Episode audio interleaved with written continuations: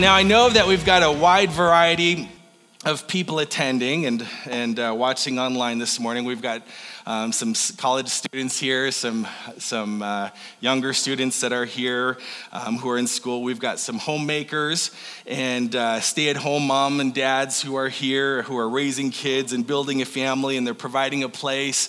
Um, which God can do amazing things through that family dynamic. And we have people here that are wanting to be employed, um, and we've got the currently employed, every, everybody across the board. But the principles of today apply to everybody in the room. And if you're working, last week we talked about, if you were here, if you weren't, we'll share this with you. In the US, we have um, a 79 year average lifespan. And so all the numbers that we were using and we're talking about last week were based on that. But if you worked a 40 hour week on average from 25 years old and up. If we started at 25 years old, uh, up until you're, you know, I don't know, 65 ish, is, is, is kind of what this is saying. You're going to spend 10 to 11 years 10 solid years of your life working. Maybe you're like, no, Sean, I, uh, I worked from when I was 14 years old all the way up to I'm still working, right? I've worked more than 10 years. Um, we're not talking about 10 years on a calendar,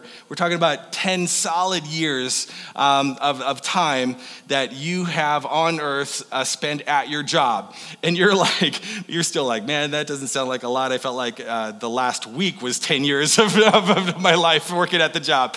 And so I don't know. Maybe uh, it's more than that for you. Maybe some of you are, are working a 40 hour week, but there's also, I know that there's a lot of you that are working more than 40 hours. Uh, some of you work, have more than one job. And if you're working something closer, maybe 50 hours a week, we're talking about up to 15 years of your life spent at your work. So, the big question we're asking today is how do we not waste our work? How do we make sure that those 10 solid years, up to 15 years of time that we have on earth, don't just get flushed down the toilet? And so that it's not just getting you know, you know, a paycheck every, every two weeks. We do that by asking, how do I leverage my work for what matters?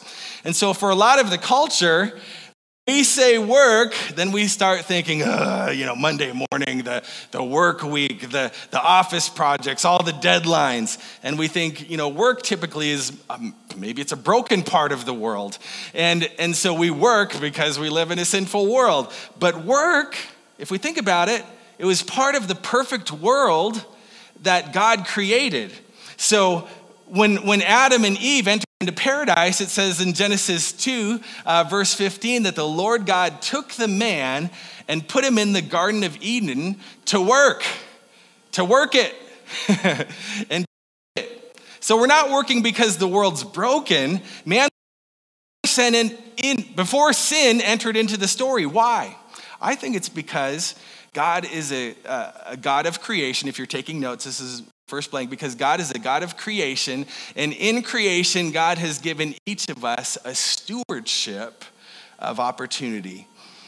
And even in the, the very first days, in a perfect world, so no sin, no death, no sickness, no sorrow, paradise on planet Earth, right? And even then, Adam had a responsibility and a stewardship something to wake up and look forward to a contribution, you know, to be made on the planet Earth. So that's how God saw work in a perfect world.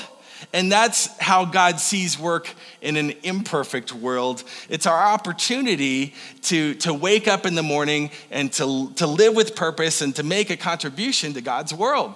And so often, that's not how we see work. Often that's not. So the question really today is how do you see work more specifically? How do you see your work? That's the question. And so, and I think it's one of two ways. It's either when I think about my, my job, Sean, um, I, I, think about that cubicle that I go to. I don't know. Does anybody still go to cubicles? Anybody? Any, anybody? No, no cubicles. Okay. And so, you know, maybe you're working your way up to one. I don't know. Um, but some people see work as as a prison. Some people see work as a prison. It's like, man, the warden comes by when I get in there and, and, you know, he lets me in and then they close the little gate behind me and then I stay there all day, right? And then they can say, okay, you've got 10 minute break. So I take the 10 minute break and then they say, get back in there. And then I've got a, you know, 30 minutes for lunch. And maybe they let you out, or maybe they're one of those places that encourage you to eat at your desk so you could be more productive. Um, and then at the end of the day, if everything goes well, somewhere around 5 or 5.15 or 5.30, the warden comes by and says, you can go home now. And so internalize that for a second. Let's just think about that for a second. We hear things like this all the time. We hear things like, you know, if I can get done with this project, I can what? I can get out of here. I can get out of here. Man, I, I cannot wait until it's Friday so I can get out of here. I'm wrapping up as fast as I can so that I can get out of here. And it feels like a prison. And what God is wanting to say today is it's not a prison. It's actually a platform, on your notes, a platform from which you can influence the entire world. And you're like, oh, Sean, there you go again. I, I, encourage you one day to just come to my work. And, you know, uh, you know it's, it's a little bit different than, you know, where you are. You just walk around all day and pray and memorize scripture. I don't know what you do. Whatever you do around here all day long, I encourage you to, to come to my place of work tomorrow and you will say, wow, this is a maximum security prison. no, if I come to your work tomorrow, what I'm going to say to you is that you have the opportunity because you are an extraordinary person, A. You have an opportunity, and you have on top of that the, the, this abundant opportunity because you're a daughter or a son of God um, to influence the world from the platform of your place of work. And so this is what Paul says. This is what Paul gets at in Colossians chapter 3. Look at this main text with me. This is one of my life verses. I try to live by this. He says, Whatever you do, work at it with all of your heart. And this is one of those texts you're like, okay, that's very broad. That's very inclusive, right? You could be in the quick food service industry. Uh, you could be an accountant. Um, you, could, you could be a stay at home mom. You could, you could be a student or you can be in the process of looking work. You can be retired. All of that fits under the header whatever you do, do it with all of your heart. Now, can we back up and just give some context here? The people that Paul is writing to in this passage, a lot of them are working in jobs that are not of their choosing. And so they're in situations of employment that none of us would want to be in. Uh, but what Paul is saying is in the kingdom economy of God, your job doesn't control how you influence the world. It doesn't. You can use your job to determine how you influence the world, is what he's saying. And so you do that by seeing the principle that's in this text. Whatever you, whatever you do. Can you just say that with me? What whatever you do. Say it again, everybody. Whatever you, that's, that's all of us. Whatever we do, that's for all of us. And you're like, well, you just don't know what I do. It doesn't matter. Whatever you do. And then it says work. There's our word work. Now, I know we don't love it, that word, but there it is. it doesn't say try, it says work at it with all of your heart as you are working for the Lord. So, this is where it, it starts to change. So, it's not just for your boss, it's not just for your company, uh, it's not just for the paycheck or just for yourself. We're actually doing this first for the Lord. So, not for human masters, since you know that, you know, it says you will receive an inheritance from the Lord as a reward. So, there's a payoff at the end of the job. Can we just celebrate that today. It's, it's, there's, a, there's a payoff for you at the end of your workday tomorrow. According to scripture, right here, it says there's a payoff coming. The boss not, might not walk in, shareholders may not walk in, and you may not get that you know, big bonus check and a direct deposit to your account this pay period, but there is a reward coming for you at the end of the day. And, and, and then he goes on and he explains even more and he says, It is the Lord Christ you're serving. So, this is a revolutionary way to really kind of look at work. This is opposite of the world's way of looking at work. And, and, and this all of a sudden, you know, understand is this job become, can become a platform of influence where God can launch rockets for his glory. And, and that, you know, it's that, it's that picture of the flaming arrow, right? And so that's, that's what this, this thing I go to every day can be. If I see it the way that God sees it, not just the way sometimes men want, to see it. Whatever you do, work with all of your heart as if you're working for the Lord. So What's the big idea for today? Each, each week in this series, we've had a big idea. Let's put that out there first, and then we'll kind of work our way out into some practical application that we can all put into practice, starting immediately in our work environment. So, the big idea on your notes, if you're, if you're following along, I, I don't normally say that every time, but I know since some of you don't have the screen, I'm trying to give you some prompts here. This is what the big idea is you don't waste your work by excelling at what you do with a winsome spirit. Excel at what you do with a winsome spirit. I like that word winsome. Winsome just means attractive or appealing. Um, you don't waste your work by excelling at what you do with an appealing kingdom spirit. There should be something appealing about you. So now, now what does that mean for us practically? So let's break it down a little bit. We're going to ask six big questions this morning uh, about how not to waste our work. And the first question that we're going to ask is what more can I give? On your notes, what more can I give? Number one. Now, this is a different question than a lot of people are asking. Uh, and that's why I believe a lot of people are wasting the 10 to 15 years of their life that they spend on this planet at work. And they're not asking the right questions. And the right question isn't, what can I get out of this job? The right question is, what more can I give in this job? And so most uh, i'm not i'm really i'm not picking on any generation this morning. I'm just using i'm just using this as an example just to kind of give us a framework for what we're talking about. So most millennials those are born that are born between um, the years 81 and 96 so you would be age 26 um, to 41 right now.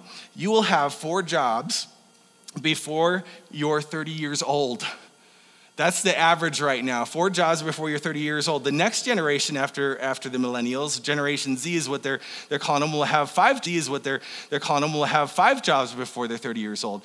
The generation before um, the millennials had three jobs. And so you, you, you see this trend developing with each generation that's coming. There's a lot more turnover happening. And so there's a lot of talk about why that's happening. The average person, listen to this, the average person in their full work life will work in seven different careers. That's interesting, isn't it? Now, that, might, not, not, might be not be true for you, but the average person in their full work life, from beginning to end, will work in seven different careers. Some of you here, like Sean, I've been in the same you know, job doing the same thing for 30 years. Well, I think that's really great, but that's not normal. And so, seven careers in a whole lifespan. And, and so, for millennials, four jobs before you're 30, if we're using that number, what does that mean? It means that in the workplace, it's possible, just stay with me for a minute. It's possible that the primary driving force of the worker is is there another better job out there for me? Right? They're asking that question. Or, or you know, I, I might be happy to work here. I like these people. I like this place. I like what they've done for me. I'm happy that they've employed me. I'm happy to be getting the paycheck, but I'm always thinking, is there another option for me? And so here's what's really interesting about this study. With, uh, and this was a study particularly, again, I'm not picking on any generation, this was a study particularly on the millennials. With those four jobs, each time a millennial switched, they got a 10 plus percent salary bump for moving from their company to the next.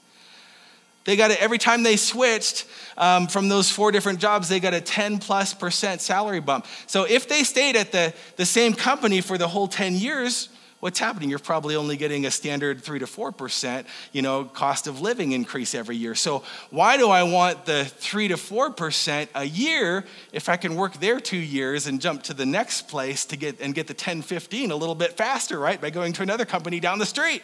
And then do that again, and then do that again, and then do that. And so we and, and when we think that way, we're thinking, what's the question we're asking? How can I benefit the most? From my work, right? From my job. And I want to offer that. I just want to put this out there that if you spend your entire work life doing that, there's a really high chance that you're going to waste your work. And, and, and we'll explain that, we'll unpack that. But you, you know, here's the thing you might have more money at the end of, of the day, but that doesn't ensure that the years that you're working are really going to count for the things that matter the most. And so, uh, how do we shift that landscape? And so, we ask these kind of questions. This is, this is kind of under this uh, banner of number one. This is next on your notes. How can I exceed expectations? We're not waiting for somebody to ask us that. You know, we're asking the question of ourselves and of the people that we work around. We ask the question, how can I add more than I'm adding now? Now you're like, Sean, I can't add anymore. I'm already doing I here's the thing. I promise you can add more. Oh, here's, here's some interesting information I, I found this week when I was looking at this. If you don't spend time on this on social media during your work time, which has become a big problem in our culture, you can add more. In fact, you want to know how much more time you can add if you take this out of the picture? If you have social media and you've never looked at Facebook or Instagram or TikTok while you're at work, congratulations. We have a Hall of Sainthood down this way, and you can go down there and we'll get take your picture and we'll put up a frame and you know we'll clap and applaud for you. Because no kidding about this, no kidding. This is a way that the average worker can add two hours to their workday.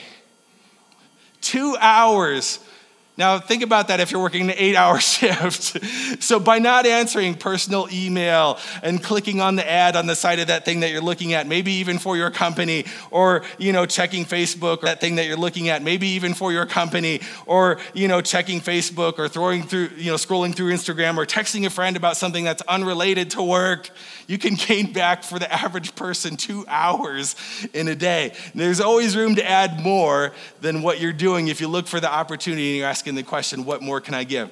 So, how can I make the life and the mission easier for those who've paved the way for me to be here? This is a different way of thinking, isn't it? It's deciding that you want to be the most indispensable person in your organization, um, not the most disposable person in your organization. And when you simply change your mindset like that, um, you're turning your prison in that moment into a platform. And you're beginning to see things differently when you show up at your job tomorrow. Second question that we're going to write down if taking notes, we're asking is what more can I learn? What more can I learn? What does this mean? It means simply that we see uh, those 10 to 15 years as a continuing education opportunity where we can improve our thinking and our knowledge base in life. And uh, we can take advantage of this opportunity, not just for our own personal growth, but through it to be able to give more to the common good. So, how do you do that? And this, this can apply to anybody. It can apply to all of these things. They could reply if you're, if you're retired uh, because whatever you do, right? Remember, keep on going back to that. I know I'm using kind of work language, but uh, this applies to everyone. So, how do you do that? You take initiative. You take initiative. Can I just say that one more time? You take, and you take initiative. You. You don't wait until you're asked, you take initiative. You, you, you motivate yourself and you come through the door in the morning saying, I want to learn something today. I want to try something today. I want to get involved with something today. I want to stretch a little bit. I don't want to do, do just whatever is put right in front of me, right? So you ask questions and you take advantage of every training opportunity that comes along. You do maybe outside research. You look to learn about the things that are outside your specific lane. Yeah, in the corporate you make others look good by the, the research that you do. And, and then when they look good, you just let them look good. You don't, you don't tell everybody about, you know, at the lunchroom that you're the one that made them look good. You add value to the people that you're working for. And so um, Deanna and I both worked for this organization called Barton Security uh, Company in Dallas, Texas when I was in college. And we started, I mean, at the bottom. I was working, uh, personally, I was working at an outside garage position. I've shared some stories from this, and the shift ended at 1.30 a.m. So I was like at the bottom. I was in one of those little guard shacks, you know, where you have the sliding glass um, window windows and, and the tiny shack when, when people go into the parking garage. That was me. And so um, when Deanna and I found out that the company had these seven levels of training, um, this is in Dallas, um, Texas, you know, kind of a, a big city, right? Lots of employees at this company, uh, multiple locations where they, they had uh, contracted out their security officers. Um, Deanna and I were both positioned downtown Dallas, and we, we both started taking the classes. We thought, well, why not? You know, it, it, it wasn't a huge commitment. It was, it was probably, I don't know, a couple months that we were taking the classes. And so many of our peers that we were working with were these big, strong, way bigger than me. Like their, their arms are like bigger than my head, those types, you know. and, and they're retired military, a lot of them. They, they, were, they were tough uh, men and women. And, and let me tell you, they just loved it when Barton promoted us. These, I mean, I was a, I was a skinny twig. I was, I was a very, I don't know how to say it. I was just, I was I was very petite and small, and I became the supervisor over these big tough guys because I went, I took the, we took the initiative, Deanna and I, to go through these trainings and overseeing these guys that had had all this experience in the military because they didn't take the initiative to learn and to grow. So Deanna and I were very, became very influential, kind of accidentally, where we work simply because we showed up and we wanted to make things better. We wanted to be better employees. And, and so if your boss, think about this if your boss is going to Dallas on Thursday, then you figure out how to do maybe an info sheet on Dallas and whatever you know your employment is, uh, your uh, company is doing there, and then give your boss the seven things that he or she needs to know about the, the business environment that's happening in, in, in Dallas related to your company, so that maybe it's maybe it's stuff they already know, you know, may, maybe they don't know, but it's unsolicited, and you just say, you know, this may or not may not be helpful to you, but I, I, I spent a little extra time and I figured this out, and I figured this out. And they might look at you and say, Thank you, but this doesn't help me. Or they might actually say, Thank you, and then go to their meeting. And when they get to Dallas and they come back, uh, come out looking a whole lot better than they would have without the information. And, and they might not thank you and they might take all the credit.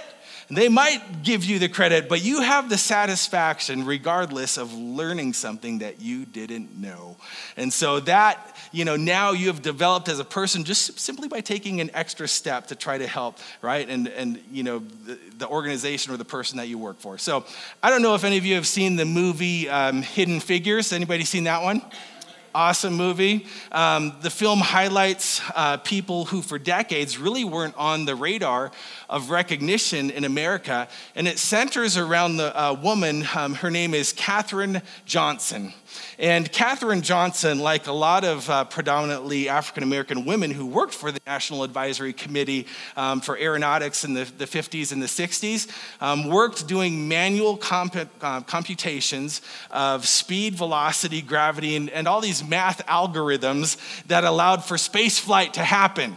And so they did it manually at their desks and there were dozens of them um, in Langley, Virginia, who were supporting the race to space. And so I, I looked on, on the, the NASA official bio of Katherine Johnson, who is portrayed so beautifully in this film. And, and she was born in, in 1918 in White Sulphur Springs, West Virginia. She graduated high school at 15 years of age and was a math prodigy. Um, now, but this is what it says about her. Interestingly, in the context of what we're saying, of whether you see your job as a prison or a platform, um, she started as one of the women who worked on problems assigned from the engineers in the guidance and the control branch. And so, Miss Johnson, she worked on the problem and she would ask questions. Uh, she didn't want to just do the work, she wanted to know the hows and the whys and the why nots. And none of the other, the women who had ever done this before that were working with her. So now here's a whole group of women. They're all doing the same work, right? They all got the same job description, but Katherine Johnson shows up and she's like, Has anybody ever asked this question before? No, nobody ever wanted to know that. Um, has anybody ever asked this? No, nobody ever cared to ask that question before. Well, I want to know because, um, you know, I want to ask the question today what more can I learn? Because I'm going to, I plan to spend a lot of my time here, right? And so she was told that women at the time didn't participate in the briefings or attend any of the kind of the bigwig meetings and so she asked if there was a law against it. The answer was of course no. And so johnson began to attend the meetings. Eventually she became known as a leader in those meetings. And you see how that works in the workplace? Um, and the men increasingly were relying on her and she remembers clearly her experience at the time. This is what she said. The women did what they were told to do. They didn't ask questions or take the test any further.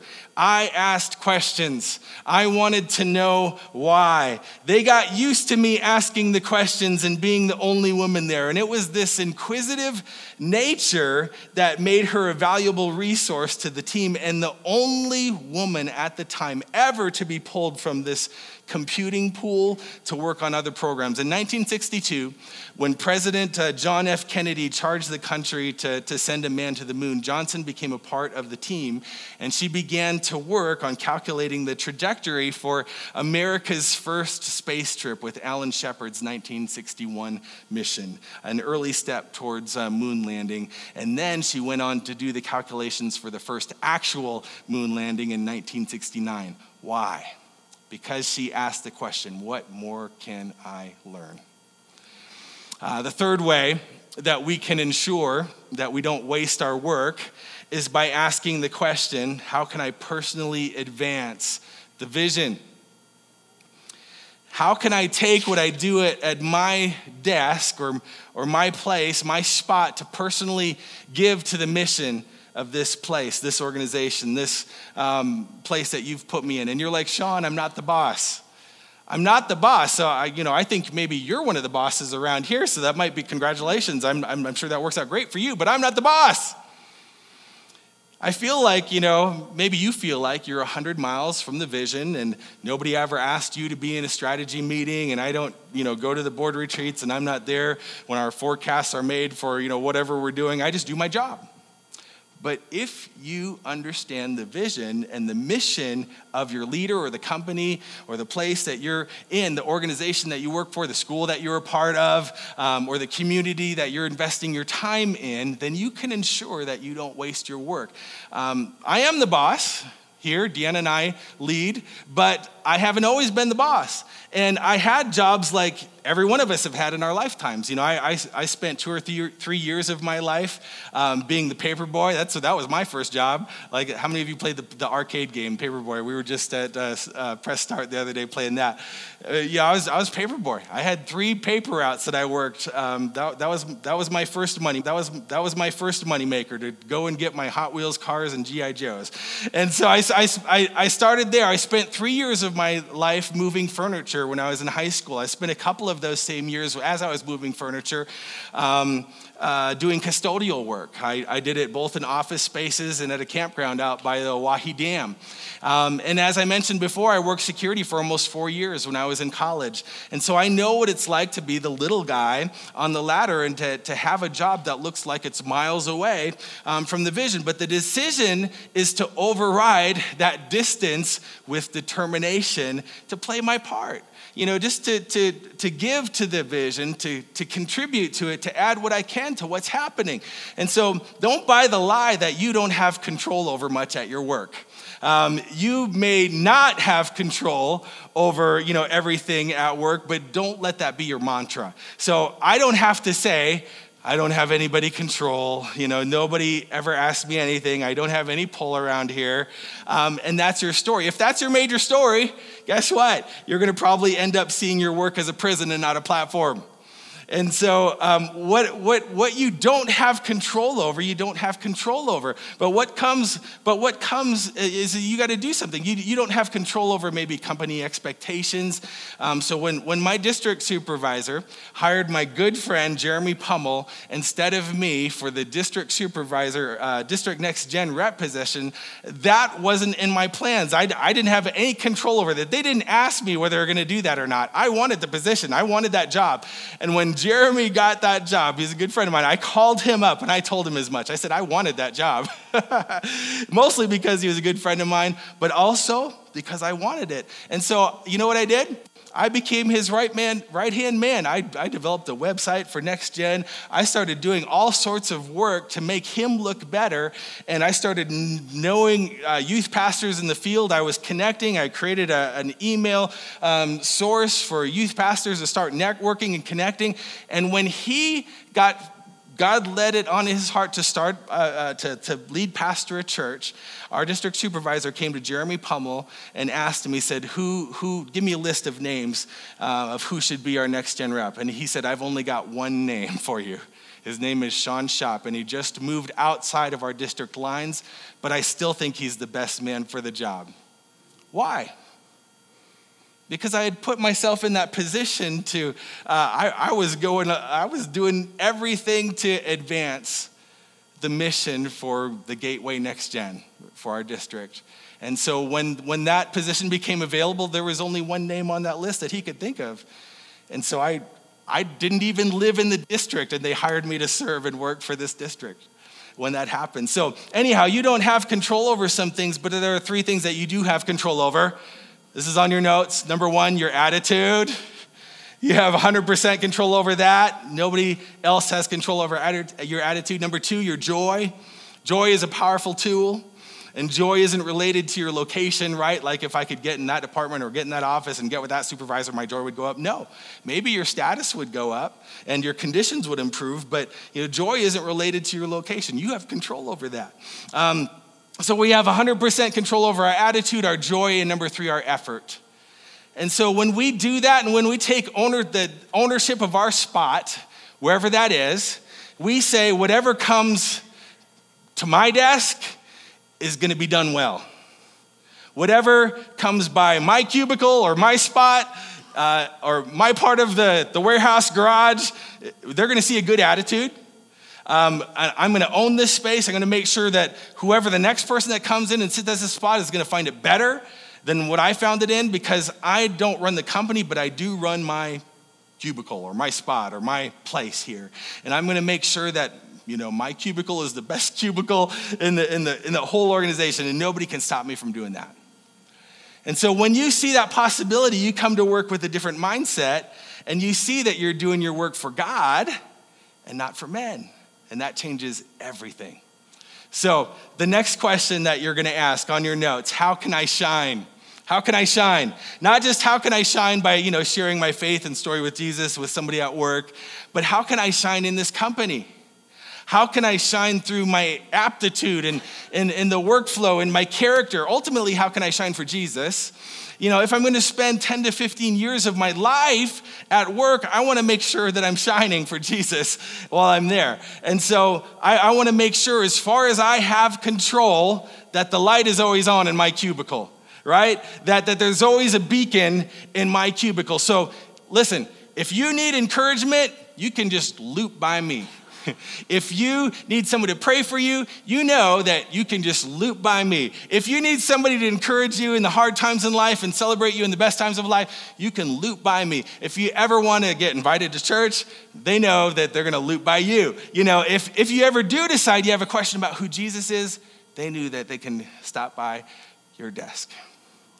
But here's the thing not only am I shining for Jesus, I'm shining as a professional person in my organization. So, because your footing of faith is so important, your footing of faith is so important. In other words, how much people want to hear you talk about Jesus or want to hear you talk about, you know, even your church, Destiny Foursquare, if you're here, you want to know about uh, your, your, your faith um, is directly proportional to the way that you care about people, the way that you love people, and how you execute your job, how you do your work. You say, well, what does that mean? It means that somebody could say, man, I'm telling you, uh, Bill is getting on my nerves. All he does is talk about Jesus. And, uh, but, the, but, the, but the person that they're telling it to says, I'm telling you, man, when, when we went through that hard patch in our lives, the only person in this place that stood by me or walked by me or carried me in those days was Bill. And I don't really necessarily, I don't even know what I think about this whole Jesus thing altogether, you know, all that. But I'll tell you one thing he's the most solid guy you can depend on in this company. And I would listen to what he has to say because we're keeping him around. Bill is the best guy that we've got in this department. your footing of faith on your notes is directly proportional to the way that you care about people and try um, your work product or, or production in your organization. So if you're inviting people to church, but you're the one that's sabotaging the deadline of a project that all seven of the people are working on, they don't want to come to church with you. you know what? They, they, they want you to get the project done on time, is what they want because it ate into their vacation time and it started dominating their projects into other deadlines. And now their life is underwater because you didn't get your part of the equation done. And then you're like, man, I love Jesus and I just want you to come to church with me. And they're like, nope. We don't want to come to church. In fact, we don't want you to go to church. We want you to stay home this Sunday and finish the project. right? But man, if you are consistently being the one that's putting wind into the project and getting it to move forward and coming up with all the ideas, then you tell people about your life of faith and they're like i don't know. I don't I, have never thought about all of that before but there must be something to it because you're crushing it in all these other areas of life and you care for people here like nobody else.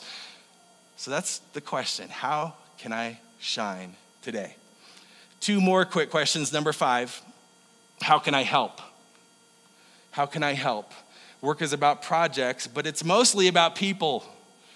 Work is mostly about people, and they're all around us. And so, if we're rolling in in the morning and saying, Man, what do I have to do today? What's in my email today? What am I behind on? What's on the to do list? What can I push off until tomorrow? How long is it to lunch? Um, if that's all I'm thinking about going through the door, then I'm probably going to waste my day at work. But if I go through the door thinking, God, who can I help today? Who can I influence in a positive way today? It's deciding that you want to be the person in your company that's the most caring and the most trusting, uh, the most respected, the most inviting person on your team. And then you ask the bigger question not only who can I help, you know, right around me, but I'm going to get paid in, in two weeks. Who can I help with the money that, that I'm going to make from this company? And then, you know, maybe Hope Center is going to get a donation from you. You're helping people in your community who help people in this world. And how beautiful is that? And so um, I, want, I wanted to tell a quick story about Orville Rogers. He was a commercial um, airline pilot, he was a military veteran and a competitive runner. His, his t- total cumulative earnings in life were 1.5 million. It was just a few years ago that he passed away, um, but total cumulative earnings in his whole lifetime was 1.5 million. But Orville Rogers, in comparison, has given away over 35 million to charitable causes in his lifetime. He took his work and he leveraged it into 35 million given to help the least and the last of these on planet Earth. You're like, I don't understand the math, Sean. I think, I think you need a math tutor. I, if you've got 1.5 million, then you can't give 35 million you just watch God, right? God's pretty good at math too. And if you start giving that 1.5 million that you're going to make doing the kingdom work in, in your workplace of God, you watch him multiply that into more than you've ever dreamed that you would have.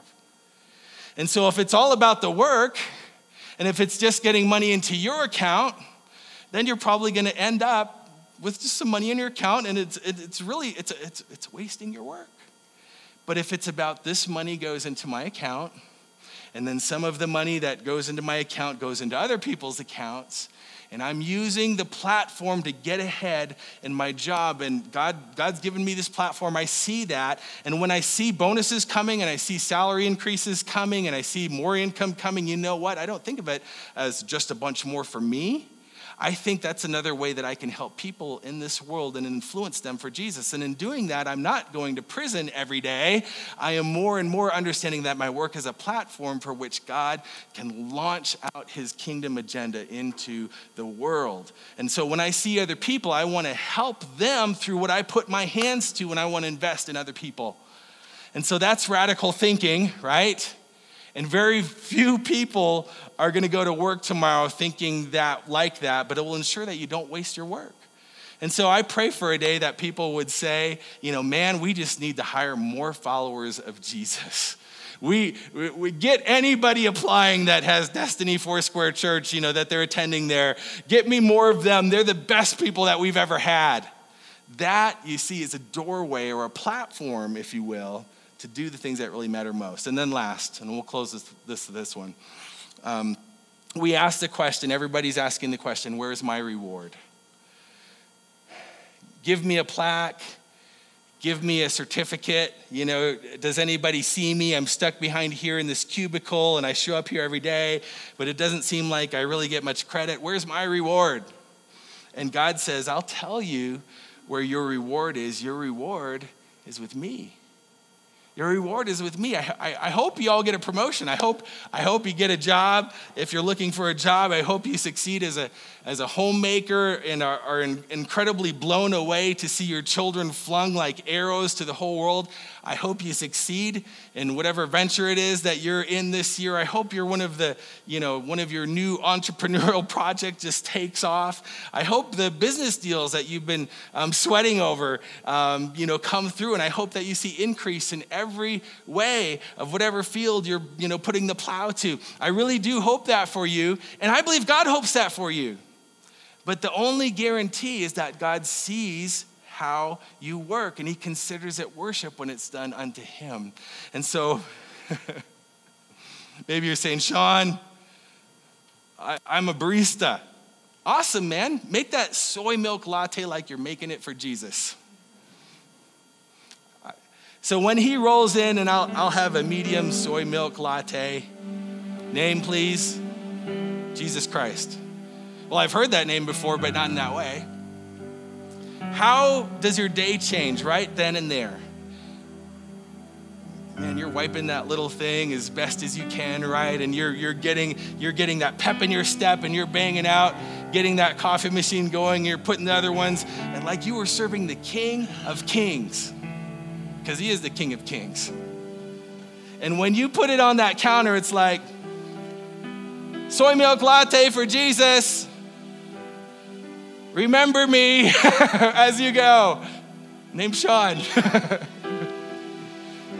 You're thinking that would be awesome, but I'm but I'm actually making soy milk lattes for the devil every day. What's the name? Beelzebub, right? Can you spell that? But if you see your work as an offering to God of your best for his best, it's worship. It doesn't matter what you're doing or where you're doing it. It doesn't matter if you're in your home or you're, you're in a coffee shop. Whatever you do, work. Whatever you do, go fix a washing machine. Great. Go do eight loads of laundry. Amazing. Run a company. Fantastic. Be an IT guy. Awesome. I'm a carpenter. That's allowed. Just do it like you're doing it for Jesus. And when you do it like you're doing it for Jesus, you actually then you are doing it for Jesus.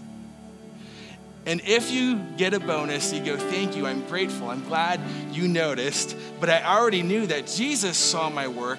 It's worship. And so I'm gonna get a reward from Him. And I just feel satisfied knowing that I didn't waste eight hours of my life sitting in a cubicle. But I actually worshiped God for eight hours today as I was sitting in that place. And, you know, doing the very best with the intellect that He gave me in this role today, with the gifts that He's given me and my ability. Jesus, I came here to do my best for you because I want to have a platform here for you. And I know shoddy work is going to mean that I have very little opportunity to tell people about you. So I'm going to do as good as I can today in, with, the, with the gifts that you've given me in this job for you. So, can we just talk about Jesus for one second? He lived for 33 years, a short time. We talked about this in one of the other messages. He was only public as a son of God for three years, a very limited time, right? And he did the work that he did to set you free from sin and shame and death and hell in three days.